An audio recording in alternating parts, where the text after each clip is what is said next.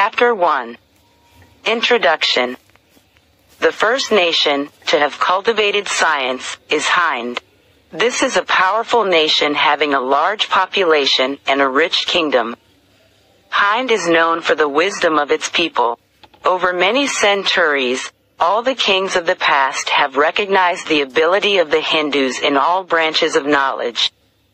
This was the conclusion that Sa'id al-Andalusi, 1029 to 1070, made in his book, Tabaqat al-Umam, Book of the Categories of Nations, in 1068.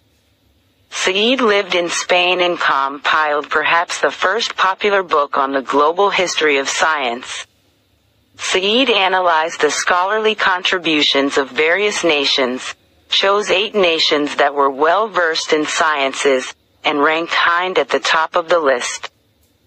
People that were described in his book for their contributions to science are the Hindus, the Persians, the Chaldeans, the Greeks, the Romans, the Egyptians, the Arabs and the Hebrews. Said was a Muslim, a historian of science, and a mathematician with interest in astronomy. Said, his father, and his grandfather served as religious judges, Qadi, in Spain. In his role as judge, Said mastered the sciences of jurisprudence and law, implemented the Sharia law in resolving conflicts, served as a mediator, and also supervised and audited the public works.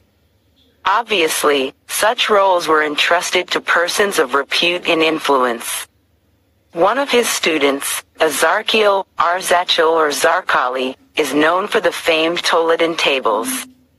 These astronomical tables were used to predict the movements of the sun, moon and planets relative to the fixed stars. In the view of Said, T. He Hindus, as known to all nations for many centuries, are the metal, essence, of wisdom, the source of fairness and objectivity. They are peoples of sublime pensiveness, universal apologues, and useful and rare inventions. In giving examples of such rare inventions, Said mentioned the disciplines of mathematics, astronomy, medicine, and the invention of chess. Said's book was quite popular during the medieval period. During the colonial period, however, the book lost its repute. Its contents did not fit well with the colonial agenda, and it was conveniently forgotten. It was introduced to the English-speaking world in 1991.2 Said was familiar with the contributions of the Egyptians, Greeks and Romans to science.